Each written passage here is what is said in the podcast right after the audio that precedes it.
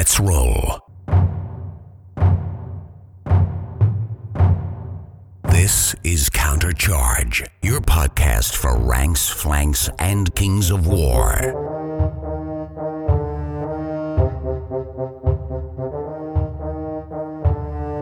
Join your hosts as they delve into the world of Pannithor and bring you worldwide coverage of all things Kings of War.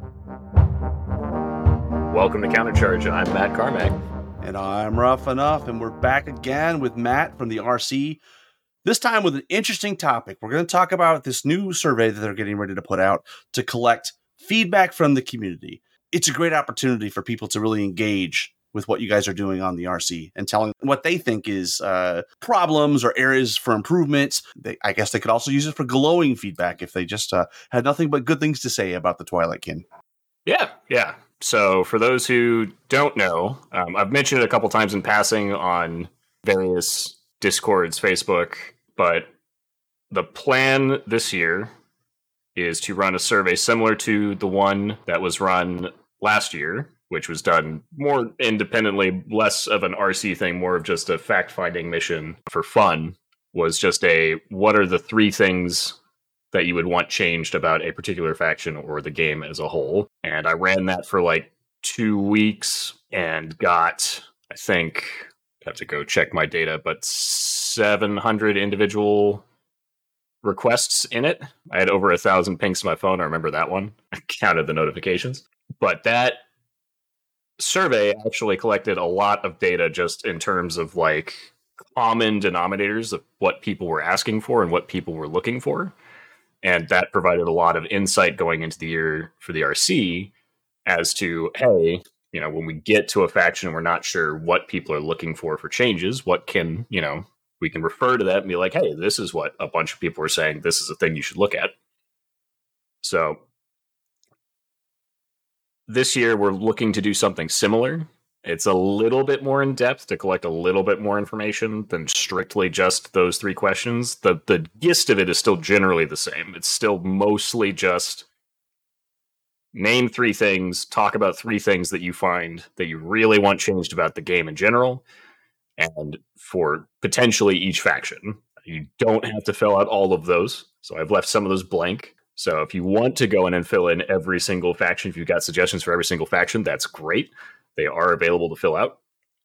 We're also trying to collect some census data, is what I've been calling it, where it's just a general how often are you playing Kings of War? Where are you playing Kings of War? And what armies are you playing Kings of War with? Uh, there's a couple of different reasons for that for how often are you playing Kings of War, this kind of gives us an idea of what types of players are playing Kings of War. So whether or not it's more casual audience, more competitive audience, uh, whether or not we're seeing a skew for certain armies toward a certain audience. So if the players who are responding that they're playing, you know, a lot with a certain army, if that's a consistent theme with like one specific army, we can kind of track that, okay, maybe this is appealing a lot to competitive players, but not appealing a lot to casual players. And we can track that a little bit more efficiently. We can also track again whether or not we're seeing those armies in competitive events. So a little bit through this, it's not a perfect system. No, no survey is going to give us perfect data. No one source of data anywhere is going to give us perfect data. We're always going to have a little bit of deviation there. But we can then use this with other data that we can collect from like the app, which has been a wonderful source of information. Uh, we can use it from our own personal experience and from other sources that we can collect things with, like the US Masters, uh, the UK Masters, uh, now the Asian Masters. Got a couple different sites that we can now track multiple things when it comes to how people are using armies, what armies they're using, and this one is to try and get a little bit more of a pinpoint on how people are using armies that may not be going to events if possible, because that's one of the harder player groups to actually get information from sometimes. Awesome. Well, let's take a step back and let's just talk big picture. What role does that data play in the process? Generally speaking, I'll, I'll actually I'll do one better. I'll take it. We'll take one extra step back real quick and kind of go over the RC's development cycle as as a very brief overlay of it. So it doesn't have to be in depth, but but the general gist of our year. I've talked about this on one of my YouTube videos. Um, I'll probably do another one at some point, but the the the year consists of we outside of the one to two additional releases that Mantic has been giving us, of which Trident Realm was the next one. So they've they've been hyping that up slowly but surely. But they provide us the information for that release. We then look at what changes we want to make for that faction. We develop those changes. We put those changes through testing. We finalize those changes. We release those changes. For Clash, which is the much larger project, obviously, if if these releases are one army, Clash is 28. So it's 28 times as large, theoretically. It's the same general idea. We discuss the changes we want to make or the changes we think are necessary. We workshop and develop those and do the technical writing for those, I think is the correct term.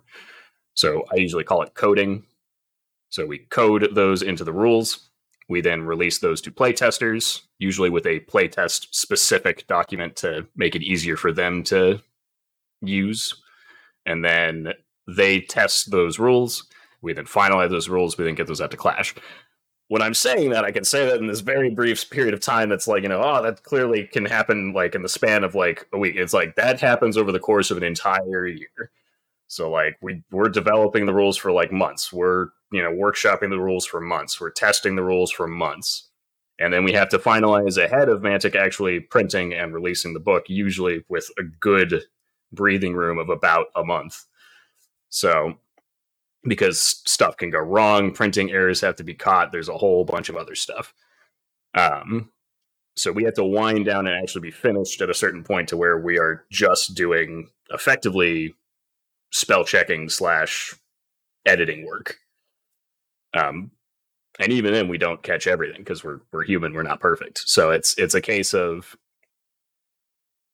that's the cycle and then and then usually toward the end of that we're already starting the process for the next year we're already looking ahead we're already looking ahead toward you know the next class the next edition the next you know whatever it's going to be how this data flows into that is that especially on the earlier side of development this helps us pinpoint focal points and focus points for us to basically look at and say, hey, maybe there's multiple problems in the game, right? Maybe there's a lot of different things that people have pointed out that are like, hey, this could be an issue, or hey, you know, this is something that personally bugs me.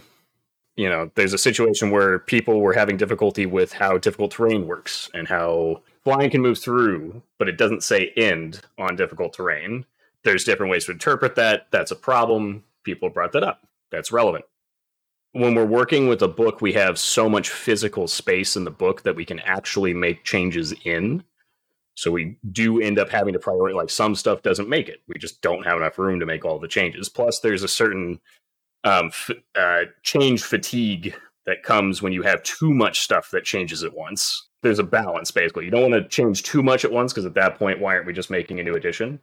but we also don't want to change too little or people will be like okay well you didn't fix this you didn't address this type of thing so it's about trying to hit the biggest things and prioritize the most important changes and these surveys can really help us pinpoint hey this is the thing that like i really want changed and usually there's some pretty identifiable certainly the last survey which had far less feedback than i think this one will be able to get there were things that we were able to very quickly be like, okay, so this is a common thing. Like everyone wants the forest warden to have inspiring. So everyone wants it. It's like, cool. Can we do that? That is the follow up. So just because everyone wants something does not necessarily mean it's a thing that should be done or can be done. Um, I'm sure that I think I even posted about it. Is like there was a joke uh, in from a lot of people that was just delete elves from the game uh, all the dwarf players wanted to delete elves. All the elf players wanted to delete dwarves. So obviously, you know, we're not going to do that. But generally speaking, when we're looking for things, we can find those, and then we can determine whether or not it's a, an actual probability. There may be someone who gets together, a group of people are like, vampires should have 100 attacks now for the regiment. Doesn't mean they're gonna, but, you know, we can take that feedback like, okay, maybe they need to be looked at. Can we buff them? That's where it flows into our, our process. And in terms of data, I mean, it, it, seems like you guys have a lot of ways to collect data, right? Uh, the, the easiest one to look at are all the examples on Facebook where people make a post and either it, it, could be something that they love about the game or some specific unit, or it could be a, a rules question or a commentary about, you know, looking for clarification on this situation. Facebook is, is obviously one. And, you know, I think the, the difficulty with Facebook is it's sometimes hard to, to find the great questions and the great commentary through some of the, the chatter and some of the noise there's a couple different places we collect data. Facebook is one of them. I will say that some of the issues with Facebook have to do with how Facebook's algorithm works. So just because there could be a really good suggestion or a really good question that gets buried that we never see just because no one else responds to it. Facebook effectively, by design, pushes things that are louder topics. So things that have more comments, more likes, that are more sensational to the top and therefore it is more likely that we will see those and less likely that we would see something else. The other problems with Facebook are that it's as you said it's hard to sometimes go back and find those things later on. So one of the the other main reasons this survey is so convenient is that all this data is available in one place and it's really easy for us to track down. So we don't have to go on Facebook and hope that we remembered that one conversation from eight months ago in that one topic where we made a response was like that was a cool idea. And you know three months later when we're doing the process have to actually go and remember that thread and find it somehow which is either a lot of facebook scrolling or praying that their search function works. Plus the survey is a bit of a scalpel in the sense that you've got specific questions and you're able to pull answers from lots of different people. Yes and no at its outset from a public facing standpoint, I'd actually argue that it's it's very wide. It's a very wide net. So it's it's the questions are very open ended. What do you want changed? It's, that's all it's asking. It doesn't say like it has to be like you know a rule and a unit and a or a special rule or getting rid of a special rule. Like if you could get rid of one special rule, what is that? So it's it's it's actually fairly loose on the question. However, we can then take that and narrow it down to like okay how many people commented on one thing, right? Like, so if if we look at, say, I'm going to just pull an example. Let's say dwarves. So let's say that people, oh, what's a controversial unit? The battle driller, I guess. People look at the battle drill and they're like, I don't like that this is a monster cav. Why isn't it just on a 50 millimeter like every other monster? It's a legitimate critique. I don't necessarily think it needs to be, but you know, that's something people might bring up. And maybe a lot of people feel that way. I don't necessarily expect every single person to go in and say, make it a 50 millimeter monster. I don't think that's a realistic expectation for people to respond with. What I would expect is for people to say, hey, the battle driller, I can't justify in my list. I just can't make it work. You know, maybe it could get this, maybe it could get, and then probably get 50 or so different responses saying, like, change it this way, change it this way, change it this way. And they may not all be the same change, but they're all asking for a change. And that still allows us to be like, okay, cool. Maybe they don't all agree on what they want changed, which is fine because I don't expect war gamers to agree on anything. But they all agree that this unit isn't working in its current state. And that's something we can hone in on and be like, cool, we need to find something to change here. And if there's 50 people talking about the battle driller versus zero people talking about like Iron Guard, then Iron Guard are probably fine at that point. The the net is far reaching, but our ability to to uh, parse the information itself and actually identify what people are looking for uh, allows us to narrow it down to the scalpel that we need to to find things to change.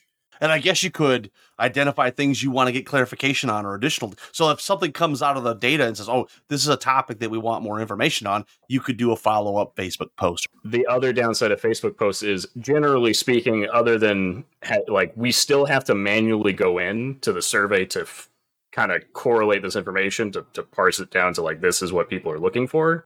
Facebook posts, we would still have to do that, but it's a lot harder because you're basically having to go through individual comments and identify individual posters.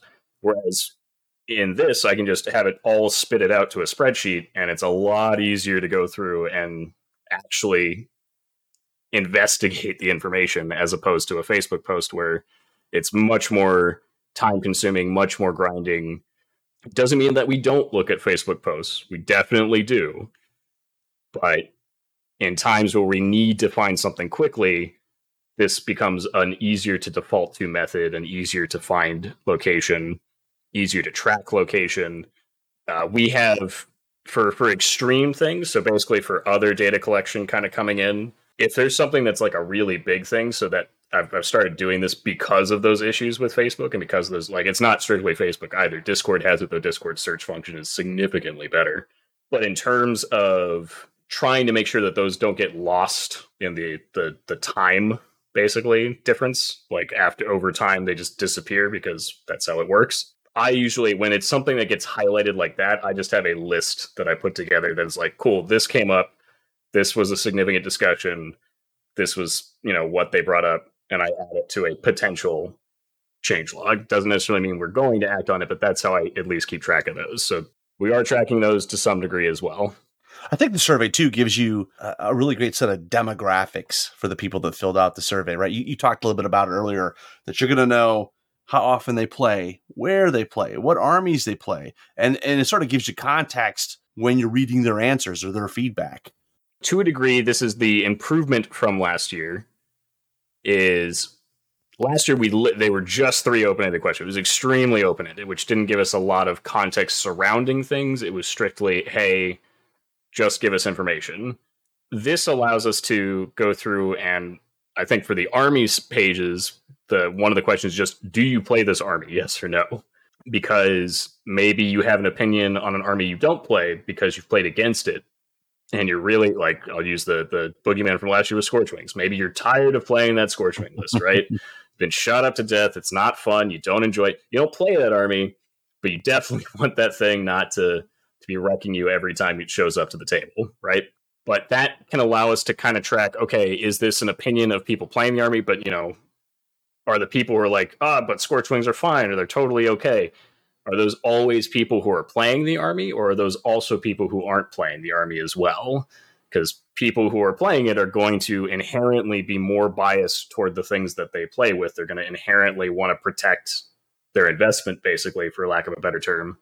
So it's it's it's their unit. They want to keep it good. It's not saying everyone's like that. Obviously, there are always going to be people who are going to be like, yeah, no, I've played this and it's probably a little too good type of thing. But generally speaking, this allows us to to further go through some of that information and further be like, okay, so who who is saying what? Does that give us some context for why they might be saying this? I know for me personally, it's it's hard to, to, for me to see my own biases sometimes. Yeah, it gives you a little sense of content. You know, it gives you a little window into okay, I'm saying Scorch Wings are too good all right. Well, why are you saying that? I'll flip that on its head too. So just to make that clear, that it, this is not strictly an accusation of personal bias to defend a thing, but also for the uh, the wrong reasons too. So I play Apathis in Empire of Dust. I'm fairly well known for this at this point. Apathis is widely considered by the competitive EOD players to be the worst option in that list, but I can make him work. So clearly he's fine, right? Like clearly there's no problem there clearly he doesn't need help because I can make it work.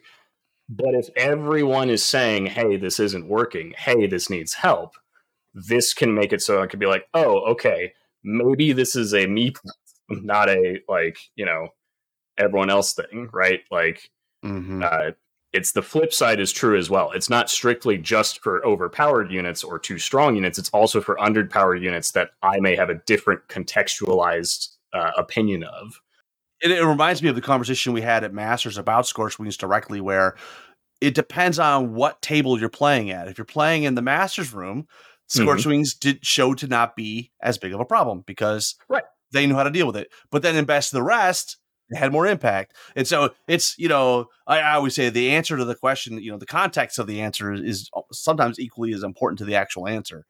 No, that's that is actually a lot of some of the purpose with some of the more general questions of like, hey, do you go to tournaments more often? Do you find yourself playing, you know, every week, once a month, once a year, you know, less than that, that type of thing?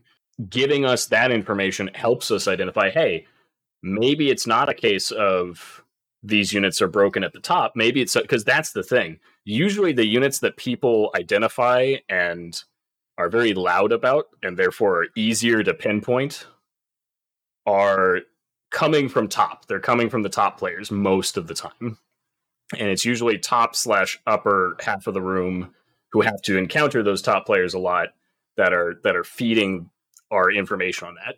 But this allows us to get more information from the lower demographic where um, you know, your garage gamers who may not ever go to an event, may not even post on Facebook that much. I, I hope they do. That's part of why I'm trying to reach out through other means, through Countercharge, through other podcasts, through Mantic, Dash 28, all of the community sources resources you have. Yeah, any anything that I can get uh, get a hold of basically this time to push this out is the wider we can cast this net, the more information we can get.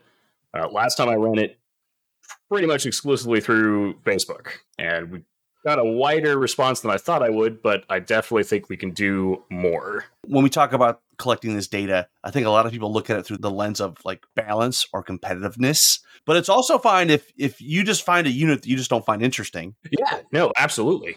Because you're a narrative player, then share that too, right? It doesn't necessarily mean that you're only asking for what needs to be fixed or what needs to be nerfed. I mean, it could just be make it interesting. Yeah, no, that's that's absolutely a legitimate thing. I think it, a lot of times we get we get caught up in the balance aspect of the game, which is very important. Um, not just for competitively, but also for garage games. Generally, want you know the game to feel balanced, even at a not super competitive level. Um, it's definitely no fun if you know I just pick an army at random and you know throw darts at the thing to pick units, and then I play that against your equivalent. I picked an army and threw darts at a wall, and I lose every time maybe there's a problem there. Not going to be a perfect science with that. It is possible to write a bad list, though sometimes difficult. Generally speaking, there are other things that like you know people want in this game that aren't strictly competitive meta. You have things like the ambush scenarios that we did in this last uh, clash. I know that there was a push for those, and that's why they ended up in that book. And people have generally so far been positive on those. And if people want to see more stuff like that, this is a great way to be like, hey, I like those. Give us more. You know, you want more scenarios? This is a, another way to say, hey, give us more of those. You want asymmetrical scenario, scenarios? Cool. Let's do it. You want allies back in the game? No, absolutely not. If, if enough people say it, maybe. You know, that type of thing. To switch into some expectation settings, I guess, um, or setting expectations. Just because you submit an idea does not mean it will show up in the next clash. Um, I'll start with that. That hopefully would be obvious, but I think sometimes that has to be said out loud. Just because an idea gets passed in, even if it's a popular idea, it does not necessarily mean it gets worked on. Because there's going to be a lot of those. Limited resources, limited, you know, limited time. Yeah, it's, it's, it just is what it is. More so than that, there are things that we can't strictly do as the RC However, I can say that we will absolutely pass this information on to Mantic.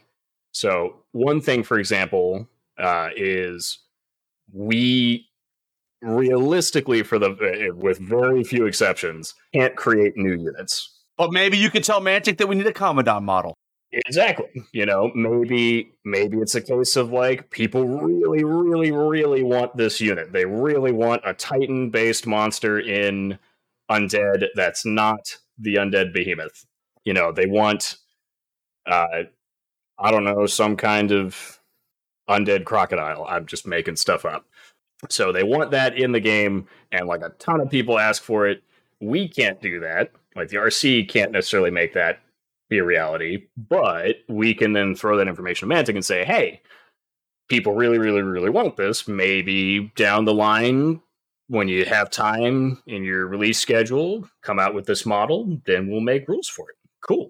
But uh, at least to set the expectation, those are things that we can't necessarily strictly do, and definitely usually are going to take longer than a Clash book to uh, respond with because Mantic has to plan their stuff years in advance, regardless. Well, especially model making and art design, sculpting. Yeah, yeah, they they've got their whole process going on yeah, but with like Mantic has its whole thing going on, RC's got its whole thing going on. So this is this is strictly more for the game designs uh, RC side of things than it is for the model side of things necessarily. But like I said, we can we can share this information. It's not like this is exclusive. Heck, if anything, uh, I can't promise it, but we can uh, look and see if we can publish the results of this Kind of like the Great Wargaming survey that they do on an annual basis. It's always cool to go back and look at that results, and it shows like what genres are popular. And Yeah, I don't necessarily see any harm in data being publicly available uh, for the most part. yeah, you could probably aggregate it right and and,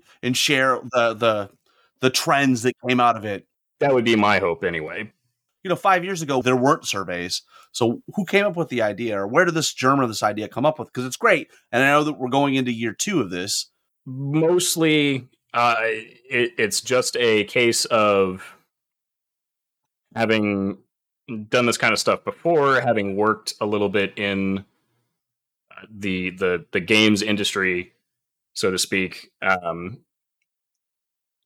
we don't have some of the tools that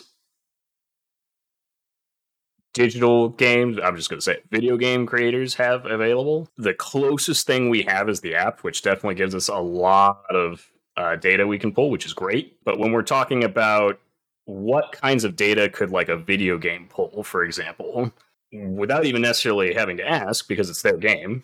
You know how long they've been playing, what classes they were playing. Yeah, so like, you know, if you're pulling from, you know, if if we're talking like a super competitive RTS game or an MMORPG or a uh, a MOBA, like they can you know, they can pull exactly how often characters are picked, they can pull exactly however a faction is picked, how often a unit is built, when a unit like they they can pull so much data from so many people at any given time very quickly.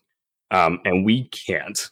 So uh, we don't have that option, which is fine. It's not necessarily like it's just the nature of the business, right?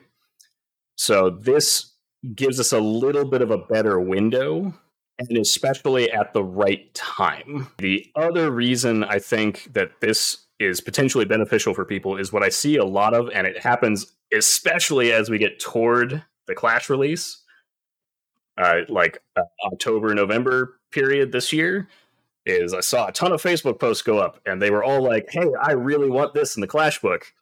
And every part of me internally was screaming, You are seven to eight months way too late. Oh, Only give it to us like nine months ago. We could do something about it. It's like we are basically wrapping up, unless it's something overwhelming, and even then, probably not. Like we're just too late in the process. So we're past testing, we're past, you know, finalizing. We're just it's it's way too late. So the other major benefit of this survey, in addition to just being a, a, a data collection point, like I said, there's no I don't want to skip on your question. There's no real starting point for it. It's just a way for us to get that type of information um, that we couldn't collect via strictly the app we can collect some of this from the app to a degree. Like we can get kind of an idea of how many people are playing factions. We can get kind of an idea of like what units are being taken. But it doesn't give you any context for the player, right? It doesn't tell you is this a competitive player. Exactly.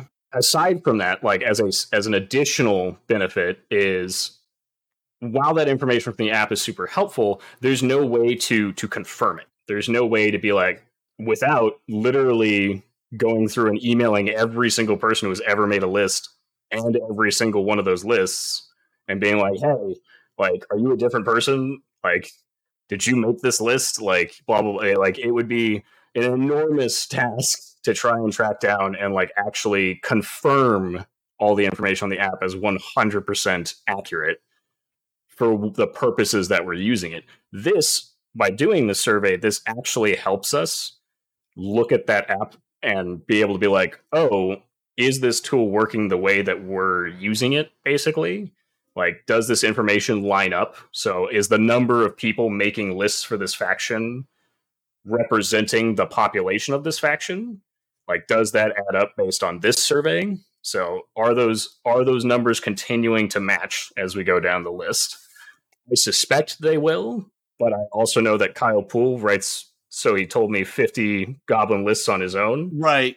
So, you know, how many how many of those lists are Kyle Poole versus, you know, multiple players writing several independent lists? Yeah, and you also don't know if they actually played them. Right, exactly. I guess unless they were attached to a tournament. Because yeah, I, I write lists for armies all the time that I don't play because I, I can't play every army in the game. There are 28 of them. What are your hopes for this year's survey? I mean, obviously last year was a success. Bigger, better, stronger? I'm being pretty optimistic.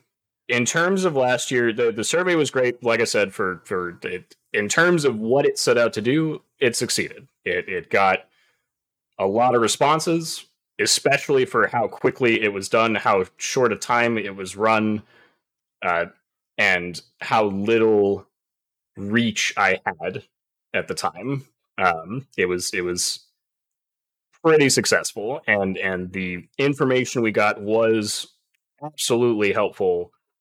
Wasn't the only driving factor, as as we said. You know, Facebook, other mediums, our own personal experiences, so on, so on. But it definitely helped in the development of Clash. This year, the goal is because hopefully, fingers crossed, we will have a significantly larger amount of reach between, again, all the independent content creators, Mantic, and I plan to reach out on every medium that I can find. I know Reddit, uh, there's multiple Kings of War discords, the forum, any additional mediums outside of Facebook, of which I know exist. So those will those will get pushed as well.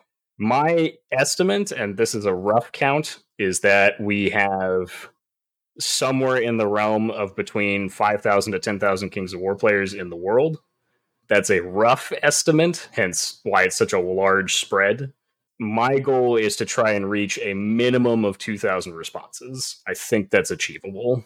I, I think we have between, without even counting the rest of the world, which I certainly should, um, though I understand language barriers might throw a hiccup in that uh, so if anyone wants to volunteer to translate the survey for the record, absolutely, I'm down for that. But the the hope is that even just between the the English speaking countries that I do have the limited data that we do have on player counts, I think we can hit 2,000 responses. So which is uh, one third of uh, one third response rate is my my hope.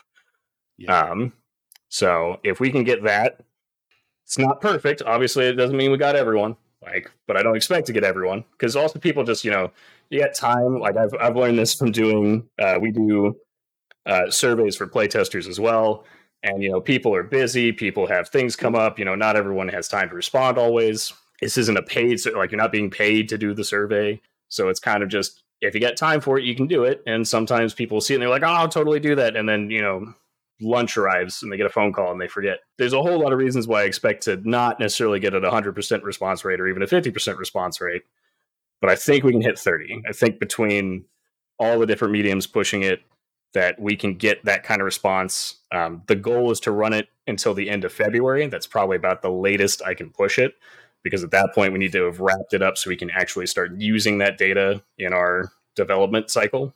The hope is to just keep running these so I don't plan to not run next year for the record, at least at this stage. So it's not like there won't be other opportunities. Obviously, if you miss the survey, you can still post stuff on Facebook. You can still post stuff on other mediums. We'll still be looking there for suggestions, ideas, and just to, you know, answer questions, that kind of thing.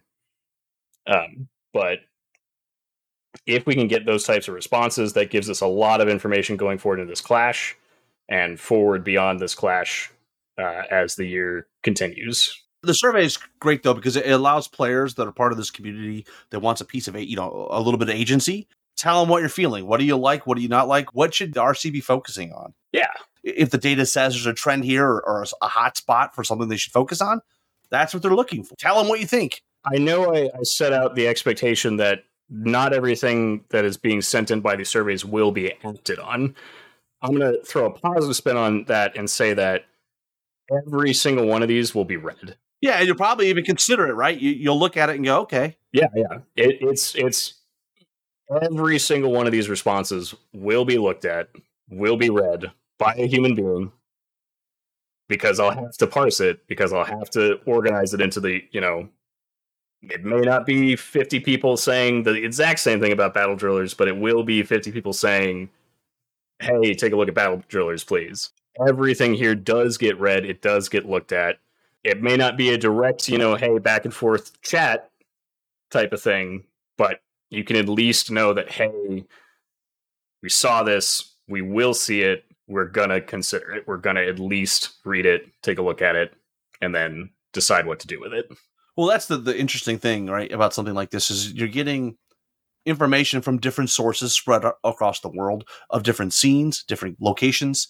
Everywhere's different. Like, just in the yeah. US, right? Everywhere is different. When I know when I fill out this kind of information, I'm obviously speaking for my own experience, which is not the same as someone in California, maybe, or someone in Austria. Right you know, you guys have a tough job taking all of this information and distill it down into something that's actionable across the board. It's not like you can make special rules for different parts of the country. Right. You know what? I, I wish everybody got stealthy for free down here in the southeast. Right. I wish I wish that, right? right. It's a it's a tough challenge to take feedback based on individual experience and then make it into a universal set of suggestions that you can look at and consider and possibly apply. You don't want to make huge corrections here. You're sailing this giant boat. And the reality is, if you overcorrect, then you're just back and forth overcorrecting. You know, you make a small adjustment and the boat will drift a little bit to the left or the right. You got to be delicate with that wheel because it's not a it's not a it's not a race car. Right. It's it's always the South Park quote for me. It's like there's a time and a place for everything, and it's called college. Um, for me, it's there's a time and a place for everything, and it's called fourth edition. We'll get there when we get there. That's the time for big global, like let's overhaul the whole thing. It'll still probably be evolution rather than revolution, right? Exactly, right. I don't think I, at least personally, and this is another reason we do this survey is because I have personal biases and personal experiences too. And from my personal experiences, I have a specific lens that I see the game, right? Like um, I generally consider myself a competitive player. I don't get to see the casual scene as much as I wish. Um, I don't get to play ambush as much as I wish, or uh, asymmetrical scenarios, or siege, or legendary battles. Um, I mostly focus on competitive balance, and that skews my viewpoint to look at things in a certain way, right? So the other benefits of these surveys are sometimes I may have an opinion on something that's not popular. So it may be a case where, like, maybe a lot of people are saying that this unit, you know, I, I said earlier, a lot of people think that this unit needs help. And maybe just because I haven't played against that unit enough or haven't played against that army enough, I may not have been aware. And so this helps bring those things to light, which is great everybody in the community, including the RC, they all come with these their own experience. And I think, you know, like your example before about Apophis, you may not see it as a as a you do know how to pilot Apophis. So for you, right. it might not be a situation of where you're like, well, I, I feel compelled to make him better. Even though right. there's many, many people in the community that feel like they struggle to get that that unit to work. Right. right. So yeah, Apophis is a good example because there's an additional feeling of like, well, I also don't want to make him better because then it could be interpreted as like, oh, well, you play him, so now you're just making him better for your own sake. It's like, no, no. It's like this. This many people told me that he doesn't work over and over and over. It was very large amount of people, and I gave up saying that he's good. Well, it's great too that I think the RC has taken on a lot of new voices of varying levels, locations. Long term, I think we're going to reap the benefits of that. We were talking about how how the game is kind of the ship that we're we're steering and trying not to make huge corrections with, so to speak. And some of this also helps the RC with direction. As I said before, it helps us have some focus on what has to get done. I know I mentioned it earlier. It's like I would expect not for 50 people to all say the exact same, hey, battle drillers must be on a monster base, but I would expect 50 wargamers to say, hey, I can't make battle drillers work, and then suggest all 50 of them would come up with a different potential solution for how to make it work, if they even came up with a solution at all, which would be nice. But um, another thing we can briefly t- touch on it may come as a shock to some people but the RC does not always agree on what is the best route forward. Sometimes just having this as kind of like a fallback, not necessarily the driving factor, but as a like, hey, you know, we're not in 100% agreement on something, or maybe we're like, we've got reservations about something, which I think is generally true. There's a lot of cases where we have devil's advocates, or like, you know, if we do this, are people going to expect this as well, type of thing if we change this unit, do we also have to change this unit? there's there's a whole bunch of different things we have to consider when we're looking at the game from from the the wider lens. This can help those conversations by being a point like we can point to and be like hey look over there. Generally speaking people said that this unit needs some help.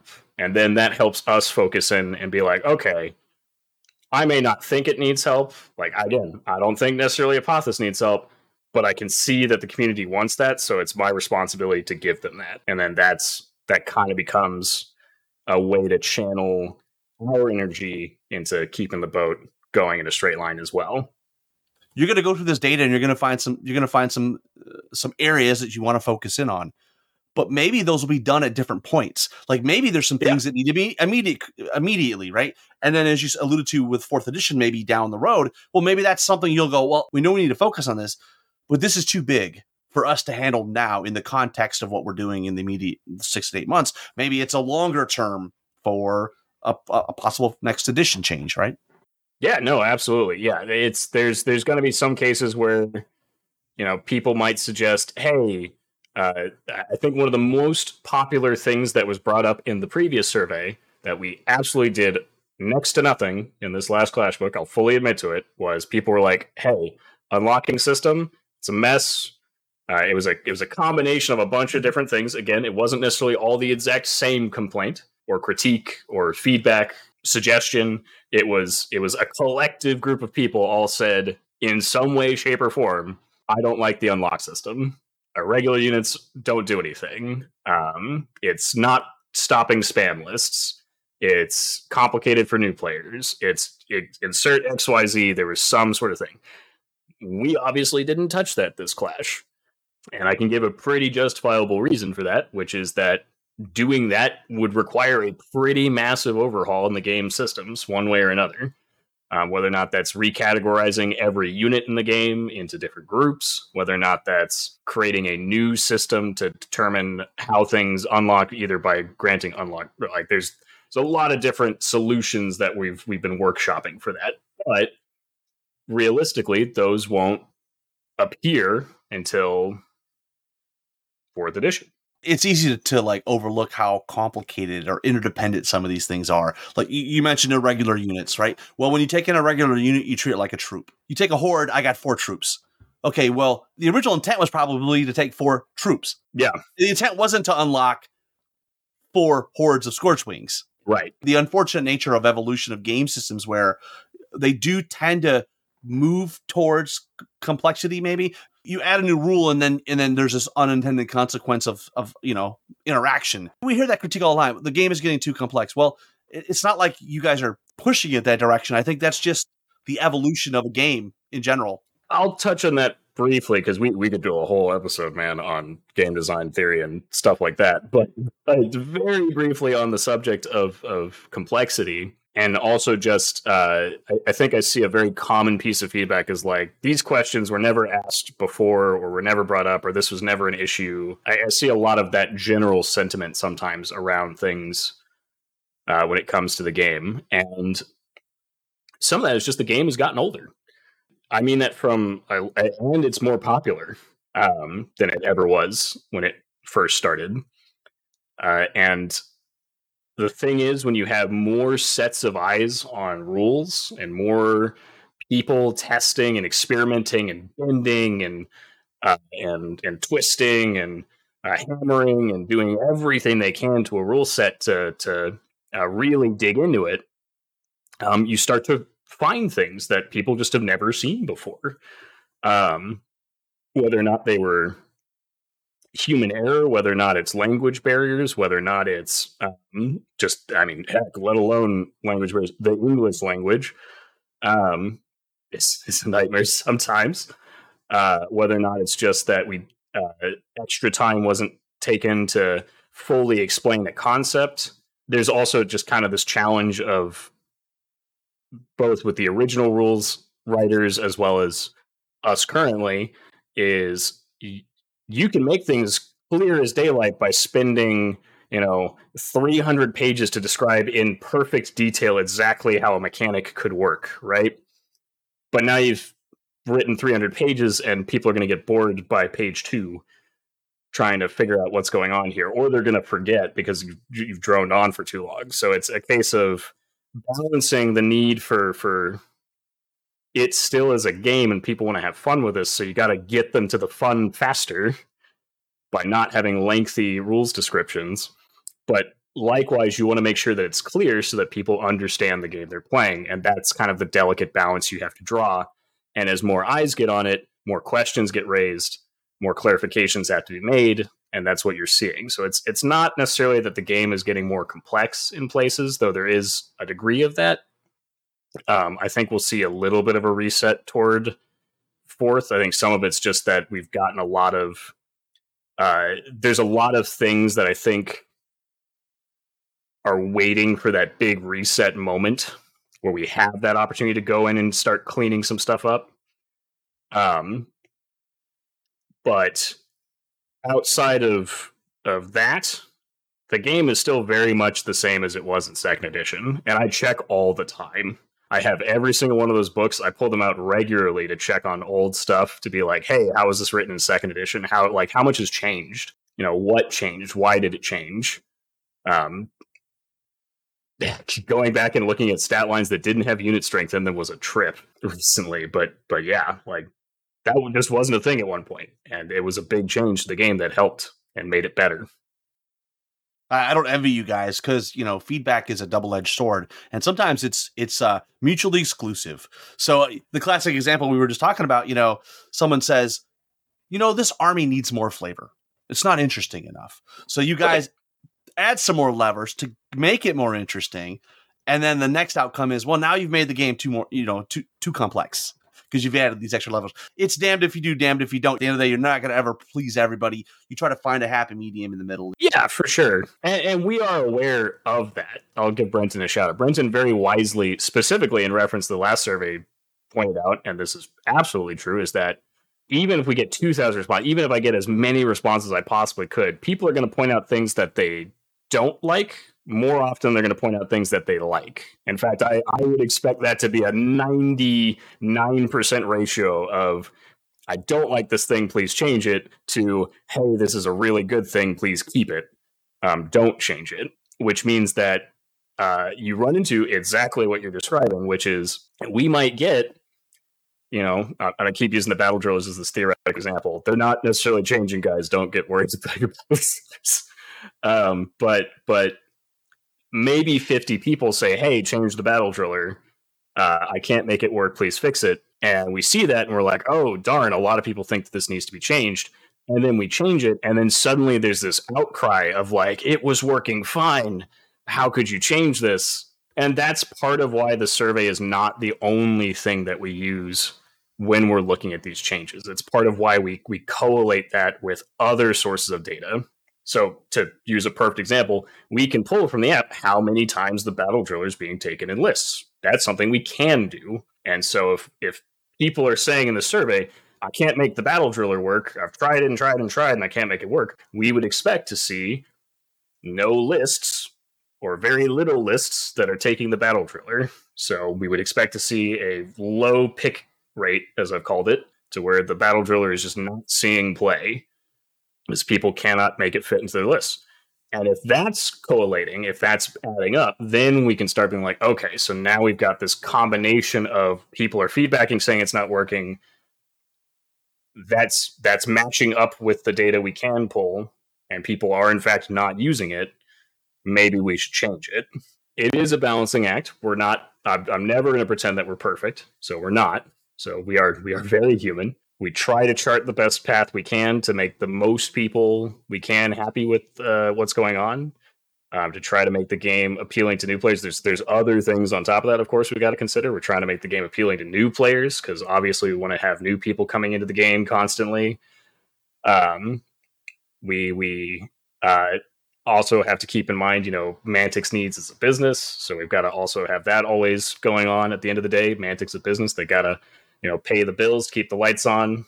Um, so all those things combined kind of go into how we develop and shift the game, and then this survey just is it's just another tool in that arsenal that we can use to to get stuff done. I will say, and I think I've said this several times, at least maybe not on on not in a larger audience uh, receiving format, but uh, I, I think this RC has more tools than any previous RC has had available for collecting information, for being able to see a wider data set, for having uh, the ability to pull stuff and look at it than any previous RC has ever had. And I think hopefully it'll show. So it may not, uh, like I said, I don't expect this to be perfect, but I expect us to at least be able to steer the ship as as well as we can.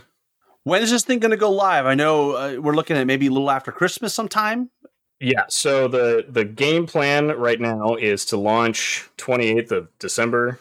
So hopefully we'll get the survey going public on all the different social media sites. I expect it to get some limited reception there because I suspect people will still be on holiday. So we might get you know, might get more responses, might get less responses initially but that'll be the initial drop, and then we will run it until the end of February, where it will then close out. And at that point, uh, it'll stop respect. Uh, we'll stop receiving survey responses for this survey, but again, we will do another one the following year. And you can. That does not necessarily mean you can't send more feedback. So there, we will still collect feedback through other channels. It just means that this survey will be done for this year, so that we can start making actionable decisions based on it my big thing is if if you were one of those people, and I, I know some of you, I even specifically told you in those comments, and I, I meant it. I meant it, and I was being genuine and and fully like, hey, that you know, I I really want to see this, but I need it here because it will help so much more if it's here. Um, there were so many Facebook posts toward the end of October. I it just it kills me inside a little bit every time I see them because those are the ones that are most likely to get missed for the following year because they're happening before this clash, let alone the next clash. If you've ever had one of those, like, I would really like to see this, this is your time. This is the best time and possibly the best way to provide those uh, suggestions. So, um, and, and uh, I, I said I was going to touch on it earlier and totally forgot. In addition to that, if you're making a suggestion, when you're suggesting something, so generally what I expect to see is, hey, I really don't like this thing, or, you know, this thing needs some help. If you have something specific, like, hey, I really want to see this change, like, I think it'd be really cool if uh, battle drillers were monsters and they had five extra nerve, right? Um, the more specific you can get, just because we're going to correlate some of that into like specific things doesn't mean that when we then go and look for hey everyone wants this battle driller changed but how should we do it? Then we're going to go back and look at the more nitty gritty hey what actual changes were suggested and we might end up using one of those as our like hey let's change this especially if there's a popular one. Um so we did that before with uh, I think the the most well known one at this point, um, the one that I've definitely spoken uh, publicly on, is the frozen mechanic. The the tundra fighters, the uh, freeze things and then get vicious against frozen things in Northern Alliance, came from the last survey. So, or at the very least, the survey supported that general direction. Um, that idea was voiced publicly, and people kind of workshopped it a little bit um, I actually remember workshopping it in the survey response question, and then that inevitably it took a long time for it to get there, but that inevitably got used as a hey, when we were looking for changes for Northern Alliance, that was what we went with. So, which is a case in point case in point example of yes, we we do use these. It does uh, help drive change and help give us things to work with to make the game a reality this is your opportunity. I mean, this is yeah. the everybody's opportunity to to tell them what things you love about the game, areas that they need to look at. It's one thing to point out something to, for you guys to look at, but if you have something actionable, I always live my life. If I'm going to give somebody a problem, I, I want to give them a solution. Right. I will also say this is call this a side thing. Definitely not required. Uh, last year we had uh, the the only requirement was give us three things to work on. If you don't have three things, so if you're looking for a, a third suggestion, to to put in after you've gotten your two and you don't have an idea for a third, throw in something you liked about the game. The RC works on a volunteer basis. A lot of times, all we see and all we hear are the, hey, I don't like this. And that can be really straining, uh, really taxing to see. And it can create a, a feeling of helplessly battling against a, an unwinnable situation, right? Like we're trying to keep the, the ship straight, and everyone is pulling to the left, and everyone's pulling to the right, and we're just having to desperately keep it in the middle and pray that uh, we don't get thrown overboard uh, in the meantime. And I cannot tell you how much it means to have people reach out and are like, "Hey, thanks for putting in the time. Uh, thanks for this thing that you did that makes the game so much more fun." That means a ton uh, again, we're putting our passion, our love into this. Uh, we don't, we're not paid, so we're doing this out of our, our love and enjoyment for the game, and wanting to make sure that all of you have that same experience and that same love and that same enjoyment. Well said. And probably wise words to take us out. So you'll find the link to this upcoming survey on December 28th. It'll run through February, and you'll find a link to it everywhere you could possibly think about it, right? Like and anywhere you, you go to, to get Kings of War content, you're gonna you're gonna find it. Mantic hopefully will be pushing it through their email list as well as blog posts and other formats. So we will we will push it. This is an opportunity to give positive feedback too. Things you love about the game, tell them. That reinforces that oh we're doing the right thing and we're we're focusing on the right thing. So any other shout outs or announcements you want to make, Matt? This will be coming out presumably around the holidays. So I hope everyone, you know, drive safe, be uh, be smart, make uh, good life decisions. Let's get started on 2024 and make it a great year of kings. And so until next time, keep countercharging. Thanks for listening, and we'll see you next time on Countercharge. Please let us know what you thought of the show by emailing us at counterchargepodcast at gmail.com, on Twitter at countercharge15, or by commenting on the Countercharge Kings of War podcast Facebook group. If you enjoy the show, you can help others find out about it by leaving positive reviews on iTunes. Until next time, keep countercharging. Music is a composition of Kevin MacLeod and is licensed under Creative Commons.